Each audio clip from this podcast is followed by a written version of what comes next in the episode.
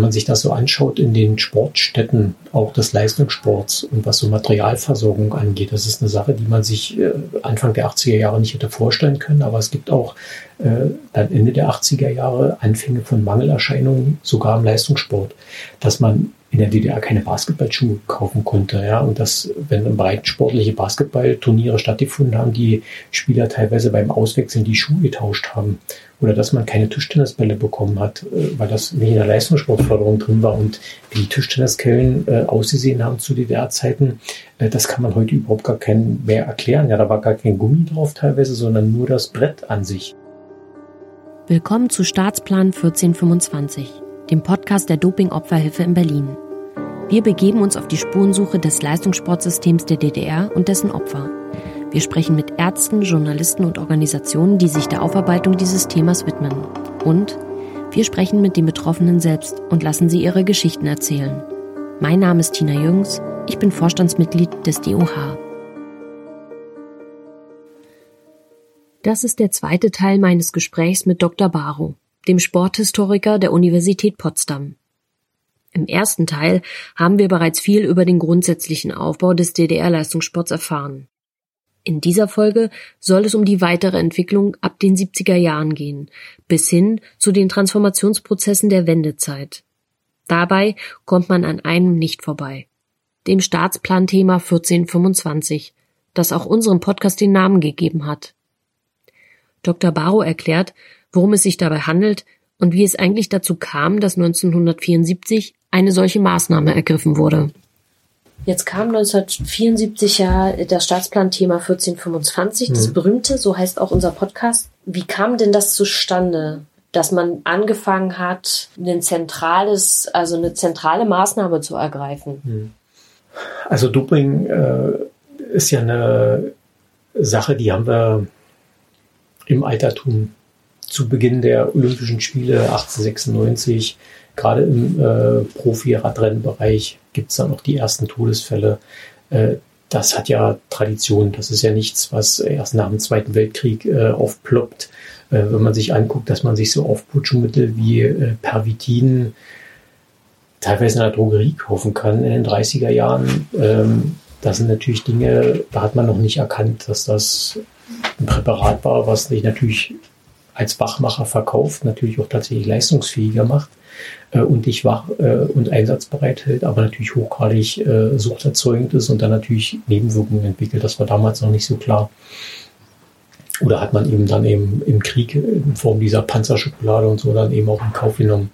Äh, wenn man sich das nach 45 anguckt, hat man natürlich ähm, gerade im medizinischen Bereich äh, das auch irgendwann im Sport eingesetzt dieser klassische Sportmediziner, den man so kennt nach dem Zweiten Weltkrieg, äh, entwickelt eine neue Rollenvorstellung, wenn man das so nennen will.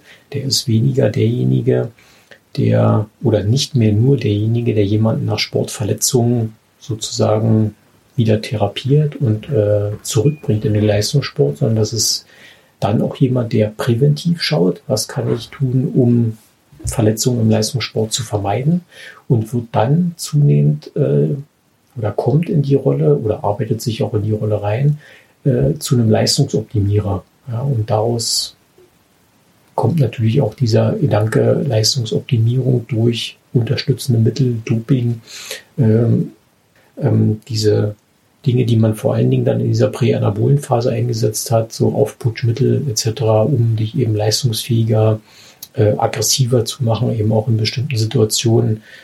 Da hat man dann festgestellt in den 50er, 60er Jahren, dass das durchaus gefährlich sein kann für den Athleten, wenn man die Leute zu stark medikamentiert oder die sich eben auch selber, weil sie es gar nicht wissen, zu stark medikamentieren, dass die dann über ihre autonome Reserve ausschöpfen und dann im Radsport gab es Fälle, äh, die dann einfach kollabieren, vom Rad fallen und dann eben auch nicht mehr reanimiert werden können.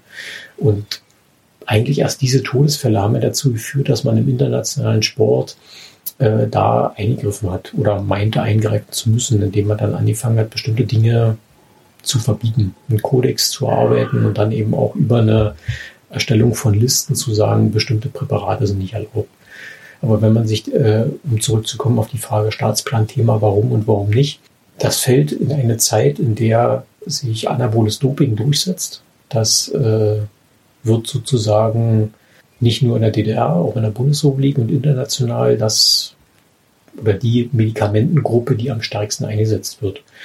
Nicht nur, weil das ähm, muskelaufbauende Wirkung hat, sondern weil man äh, vor allen Dingen auch hängt immer so ein bisschen von den Dosierungen ab, eine enorme Erhöhung der Belastungsverträglichkeit erreichen kann. Also man kann einfach, wenn man anabole Steroide nimmt, äh, sehr viel mehr trainieren. Und wenn ich sehr viel mehr trainieren kann, habe ich natürlich auch in den entsprechenden Sportarten, wo das Trainingsumfang ein besonderes Kriterium ist für Leistung, Vorteile. Und da hat man dann eben angefangen, dann international Tests einzuführen auf anabole Steroide. Und das war eben auch aus meiner Sicht einer der wesentlichen Punkte, warum man äh, dieses Staatsplan-Thema eingeführt hat, weil man international sich als DDR hingestellt hat und gesagt hat, leistungssteigernde Mittel gibt es bei uns nicht, wir nehmen keine Dopingmittel. Äh, das musste man absichern, dass dann im Ausland niemand positiv getestet wird. Das ist so ein Aspekt.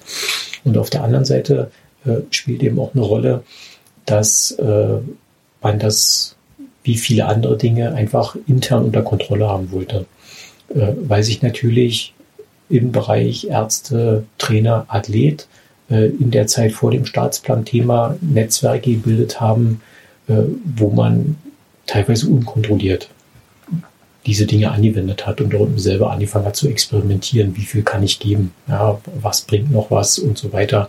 Und das äh, war natürlich äh, gefährlich für die Athleten, äh, aber man konnte dann eben auch nicht mehr absichern, dass die dann, wenn sie unkontrolliert irgendwas nehmen, dann bei internationalen Wettkämpfen noch clean sind. Und ich glaube, das sind so die Hauptmotivationen, A, dass man es unter Kontrolle haben wollte äh, und B, dass man eben absichern wollte, dass die Leute nicht positiv getestet werden. Das so der, meine ich, die beiden Hauptmotivationsgründe.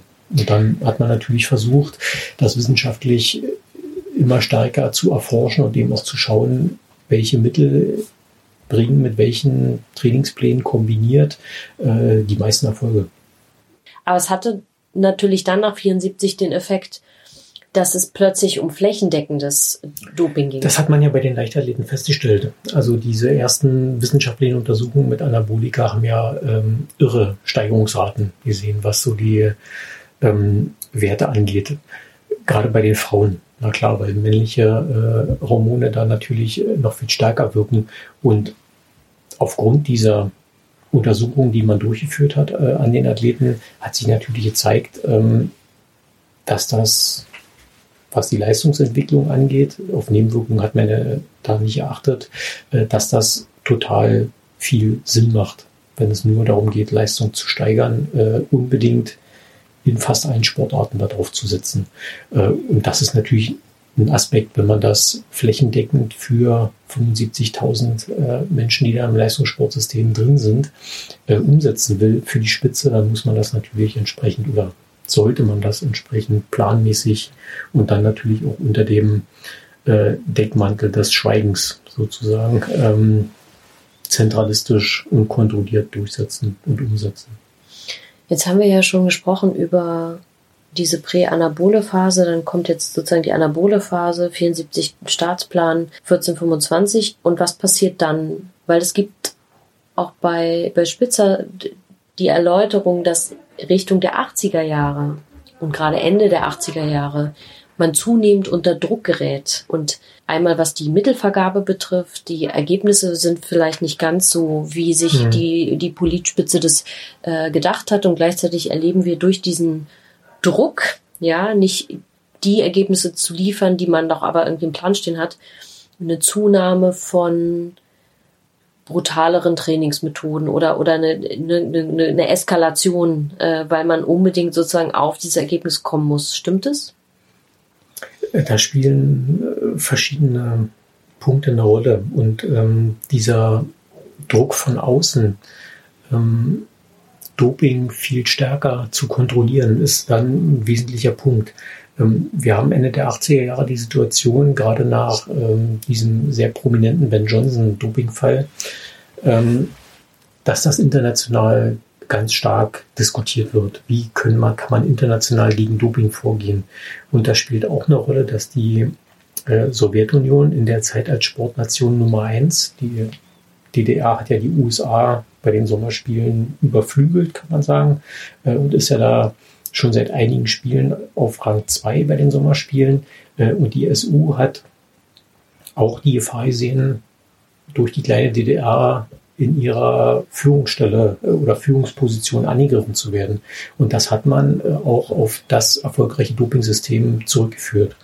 Und man hat sich, da gab es dann so ein Agreement zwischen USA und SU dazu durchgerungen, diese Dopingkontrollen zu verschärfen. Und wenn man die Dopingkontrollen verschärft, auch international, und da ging es dann eben darum, beispielsweise dürfen ausländische Kontrolleure in die DDR einreisen und da Dopingkontrollen durchführen. Das war natürlich ein Horrorszenario, weil man in der DDR natürlich ähm, durch diese Konzeption auch von den Top-Athleten wusste, wie lang an den äh, Wettkampf kann ich randopen, wann muss ich äh, absetzen und sogenannte Überbrückungsmaßnahmen einleiten, äh, um dann zum Tag der Ausreise, wenn ich das erste Mal im nicht sozialistischen Ausland sozusagen aufschlage, äh, wann muss ich absetzen, um da clean zu sein und nicht mehr positiv äh, getestet werden kann. Und deswegen hat man ja auch in Kreischer diese Ausreisekontrollen durchgeführt. Und da gab es immer wieder Fälle, dass dann Athleten äh, kurzfristig erkrankt sind, dass man in Anführungszeichen natürlich, dass man die nicht rausgelassen hat, weil man festgestellt hat, okay, die sind nicht in drei Tagen clean, die können wir nicht rauslassen. Da ist die Gefahr einfach zu groß. Also das ist so einmal dieser internationale Druck, äh, der kam. Da musste man sich äh, anpassen, äh, hat dann eben auch die, die Sicherheitspuffer teilweise erhöhen müssen. Und das führt natürlich alles dazu, dass die Leistung im Wettkampf dann abnimmt. Wenn du nicht mehr so nah randopen kannst an den Wettkampftag, dann ist natürlich auch die Leistung am Ende nicht so hoch. Äh, das ist so ein Punkt, der meiner Meinung nach dazu geführt hat, dass die Leistungen zurückgegangen sind. Äh, dann habe ich vorhin schon angesprochen, diesen zurückgehende Talentepool in den 80er Jahren. Äh, das spielt da sicherlich ähm, auch eine Rolle, dass nicht mehr so viele Leute in das System reingegangen sind, Leistungssport. Und dann spielt auch die ökonomische Krise der DDR eine Rolle. Wir sehen äh, eigentlich in den 80er Jahren, dass man zwar im Leistungssport nach wie vor sehr viel Geld investiert hat, aber dass es da einen Rückgang gibt. Und gerade wenn man sich das so anschaut in den Sportstätten, auch des Leistungssports und was so Materialversorgung angeht, das ist eine Sache, die man sich äh, Anfang der 80er Jahre nicht hätte vorstellen können. Aber es gibt auch äh, dann Ende der 80er Jahre Anfänge von Mangelerscheinungen, sogar im Leistungssport, dass man in der DDR keine Basketballschuhe kaufen konnte. Ja? Und dass, wenn im Breiten sportliche Basketballturniere stattgefunden haben, die Spieler teilweise beim Auswechseln die Schuhe getauscht haben. Oder dass man keine Tischtennisbälle bekommen hat, äh, weil das nicht in der Leistungssportförderung drin war. Und wie die Tischtenniskellen äh, ausgesehen haben zu DDR-Zeiten, äh, das kann man heute überhaupt gar kein mehr erklären. Ja, da war gar kein Gummi drauf teilweise, sondern nur das Brett an sich. Ja, das sind so Versorgungsmängel, die kannte man im Breitensport, aber eigentlich nicht im Leistungssport. Aber Ende der 80er Jahre gibt es da eben auch so einen äh, Punkt, wo man dann schon gesehen hat, äh, auch da fängt es an, so ein bisschen zu bröckeln und zu bröseln. Ähm, und das war natürlich ein Punkt, der auch für die Sportspitze den Druck dann erhöht hat, weil durch diese ganze Gemengelage und dann eben auch, das muss man auch in Rechnung stellen, diese steigende internationale Konkurrenzsituation, weil eben andere Nationen dann eben mit in die Leistungsspitze mit vorgedrungen sind, die es vorher, die man vorher gar nicht so auf dem Schirm hatte. Ähm, und wenn dann die Medaillen nachlassen, verliert man natürlich äh, diese, diesen Nimbus der Unbesiegbarkeit, äh, verliert dann natürlich auch diesen Anspruch, diese permanent steigenden finanziellen Mittel in Anspruch nehmen zu können und muss sich immer wieder neu legitimieren. Und das hat natürlich diesen Druck im System enorm verschärft, weil man gesagt hat, okay, wir waren ähm, gerade in Moskau natürlich aufgrund der Abwesenheit von vielen Sportnationen des Westens besonders erfolgreich, dass man das nicht halten würden, äh, war klar. Aber man ist eben auch hinter den eigenen Vorgaben 88 äh, zurückgeblieben. Und das war natürlich ein Alarmsignal für die Sportführung bei DTSB, ASK, Dynamo, äh, unisono, weil man sich dann natürlich nochmal neu legitimieren musste in einer Situation, wo man auch den Rotstift in der Leistungssportförderung ansetzen wollte, 88. Und das war natürlich eine große Gefahr. Jetzt sind wir ja schon bei 88 und das heißt, nee, ist ja wunderbar. Wir arbeiten uns sozusagen vor. Mhm. Ähm, denn dann kommt die Wende. Mhm. So, und dann finde ich ganz spannend, was eigentlich in diesem Transformationsprozess äh, passiert ist. Ne? Also was, wie sind die Strukturen im DDR-Sport sozusagen übergegangen in den, in den bundesweiten Sport in Bezug auf natürlich Trainingszentren, aber auch einzelne Personen, ja. vielleicht auch ähm, äh, Trainingsmethoden etc. Was ist in der Zeit passiert? Unglaublich viel. ähm, ist wirklich eine super spannende Phase. Ähm, dieser Wende-Transformationsprozess interessanterweise ähm, wird Ewald ja gegangen, 88 durch ähm, Eichler dann ersetzt und wir haben eigentlich so 88, 89, zumindest im DTSB, ich würde das mal so eine Tauwetterperiode nennen. Darf ich fragen, warum Ewald gegangen wurde? Ja, da gibt es auch wieder verschiedene Versionen. Äh, er selber sieht das oder sah das wahrscheinlich auch nochmal anders. Ähm, wir wissen, dass er Alkoholprobleme hatte und dass er als jemand galt, der sehr dem System verhaftet war, das er mit aufgebaut hatte. Man hat ihm einfach nicht mehr zugetraut, ähm, die notwendigen Reformen anzustoßen, um das System weiter erfolgreich zu halten. Ich glaube, deshalb hat man ihn abgelöst. Also das, denke ich, ist der wesentliche Punkt, weil weiter so mit noch mehr Umfängen, noch krasseren Methoden, da haben, glaube ich, auch die Insider dann gesehen, dass es so nicht funktioniert, dass man ein paar neue Ansätze braucht und nicht alles so rigide und autokratisch diktatorisch äh, von der Zentrale aus durchregieren kann. Ich glaube, das war ein wesentlicher Punkt dafür, dass man ihn abgelöst hat.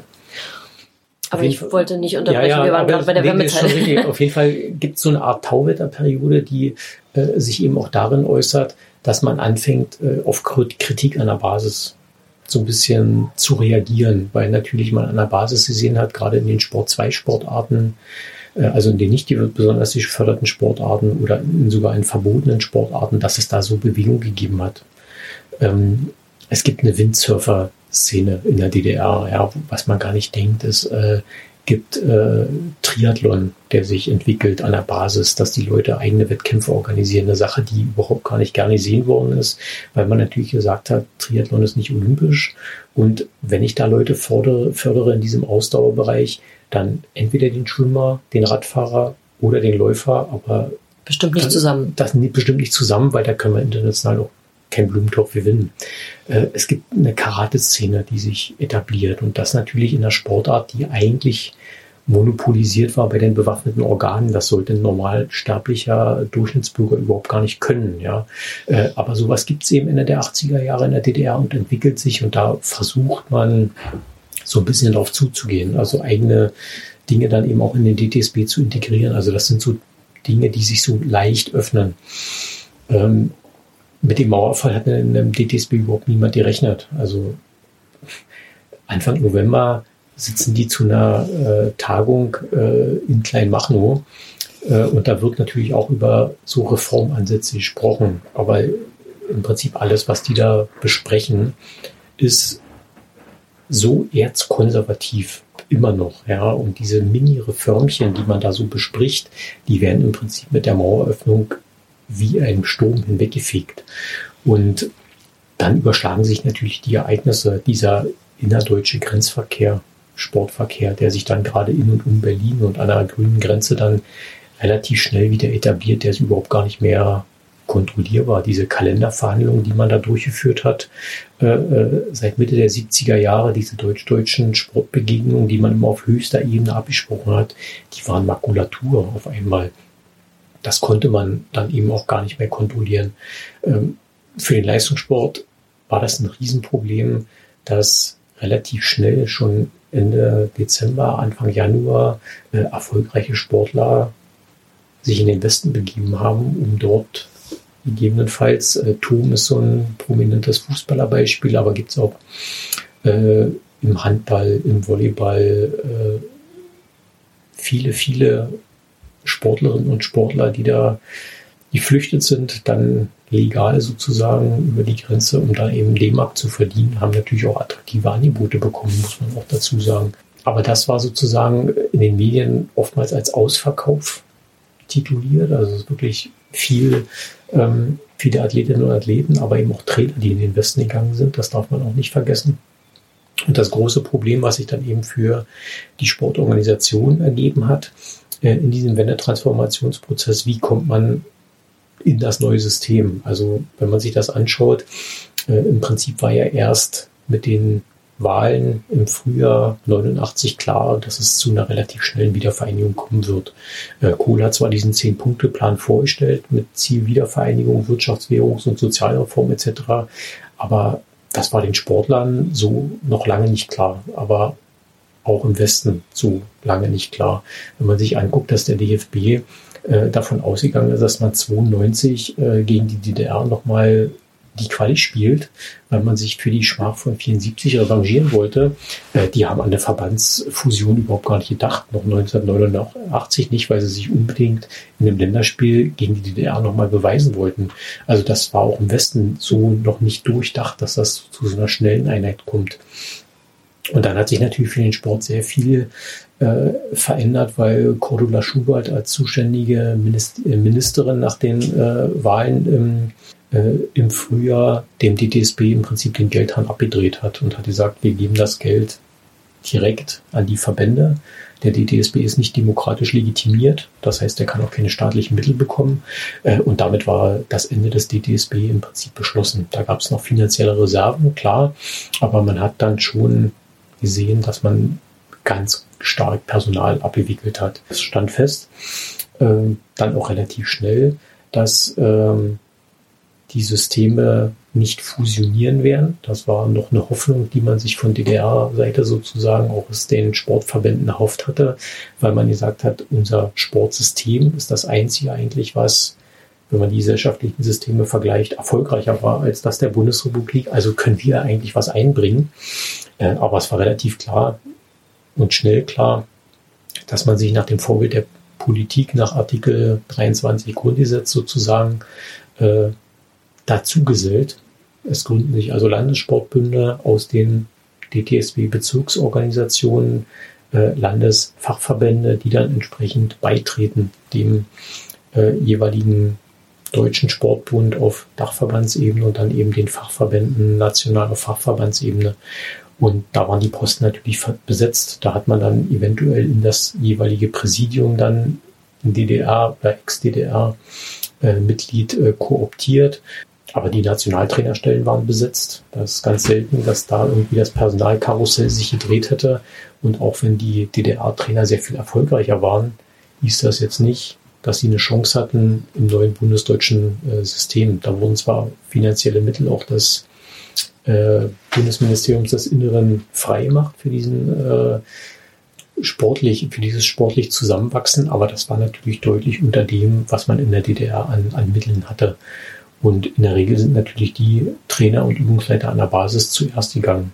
Mhm. Und die Funktionäre sind am längsten im System drin geblieben und finanziert worden. Also das war ein Riesenproblem. Äh, hat eben auch dazu geführt, dass äh, Leistungssportler für den Erhalt der Leistungssportförderung auf die Straße gegangen sind, weil natürlich die CTZ-Trainer mitunter auf einmal weg waren, die dann ein äh, lukratives Angebot aus der Bundesrepublik oder sogar aus dem Ausland hatten, die haben natürlich dann, wenn sie gesehen haben, dass sie keine Perspektive haben im System, versucht, irgendwo anders unterzukommen. Für die Sportler war es natürlich auch schwierig. Viele haben ihre Karriere beendet, weil sie gesehen haben oder eben ihnen nicht klar war, ob sie in dem System da noch ähm, äh, eine Perspektive haben. Gab es denn da auch so Fortsetzungen, dass bestimmte Trainer die so als Erfolgstrainer galten in bestimmten mhm. äh, äh, Sportarten, dass die trotzdem weiter beschäftigt wurden, obwohl bekannt war, dass deren Trainingsmethoden oder der Einsatz von Doping bereits, also sozusagen bekannt war. Gab es das auch? Und wenn ja, wie hoch war das Ausmaß? Wie hoch ist das Ausmaß, kann ich wieder nicht äh, beurteilen, äh, aber das gab es auf jeden Fall. Ähm, und da braucht man sich auch keine Illusionen hingeben.